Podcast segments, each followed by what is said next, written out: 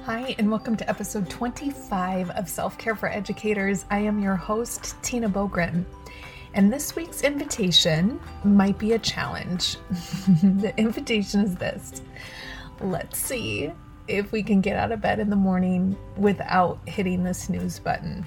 Ooh, I know that could be really hard. That could be really, really hard, but hear me out. I've been looking into this, and oh man, you can find a lot of research that tells us why the snooze button is so bad for us. In actuality, what we're doing when we're hitting the snooze button is we are interfering with our own body's ability to wake itself up, our own natural wake mechanisms. And what that snooze button is doing is actually setting us up to be more exhausted during the day ahead. So, there is a sleep expert, Adam Tishman, and he says when you let yourself fall back asleep, you're tricking your body into thinking it's going back into sleep mode. When your alarm goes off again, your body and brain are confused, resulting in that foggy feeling called sleep inertia.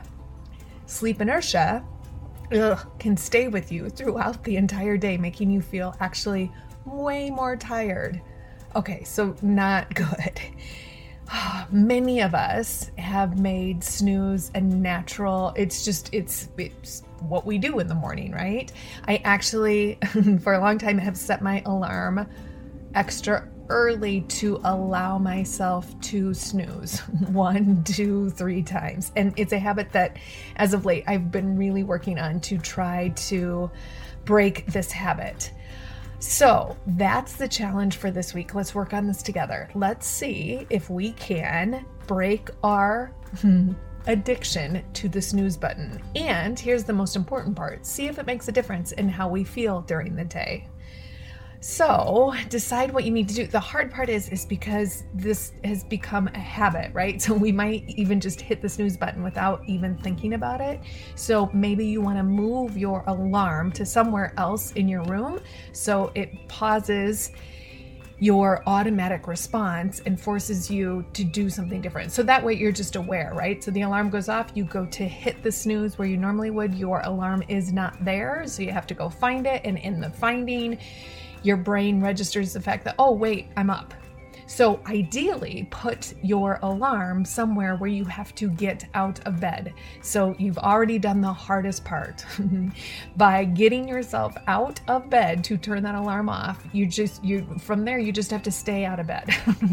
you just have to resist the urge to crawl back under the covers, which is really hard when it's dark and it's cold. So, resist that urge and maybe attach to it some sort of treat that you look forward to.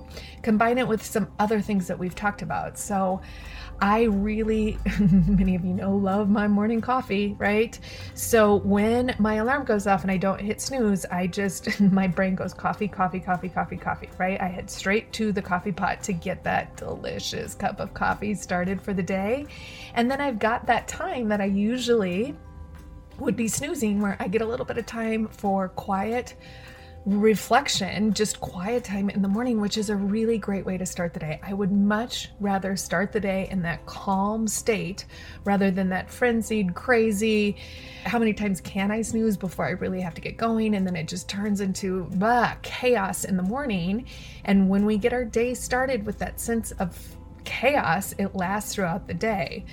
Our goal is to really start our day with that sense of calm, to enter into the workday, enter into even the weekend with that sense of calm. And one of the ways that we can do that is to resist the snooze button, get ourselves out of bed, do whatever we need to do, and figure out if that's helping us feel more alert, more in tune, more engaged, more calm during the day. Again, big fan of that action research. Try it out, see what happens. I'd love for you to jump over into the Facebook page too and share what are your tips and tricks. Those of you that have broken up with the snooze button, you've been successful in getting to the other side. How did you do it? How did you do it? Or anyone, just tips and ideas, or if it's something that you're currently working on, or just, just, I love when we're able to share and gather ideas from each other. So that's it. It could be really hard. It could be a hard week, but we're going to try and we're going to see what happens. Give it a shot.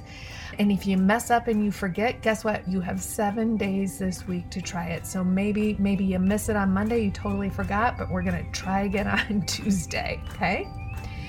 Oh man, as always, a huge thank you to Brooke for making this happen. Thank you to Marzano Resources and Solution Tree for this job I get to do. And thank you to you, my amazing badass self care squad. Here we go. Let's tackle the snooze button.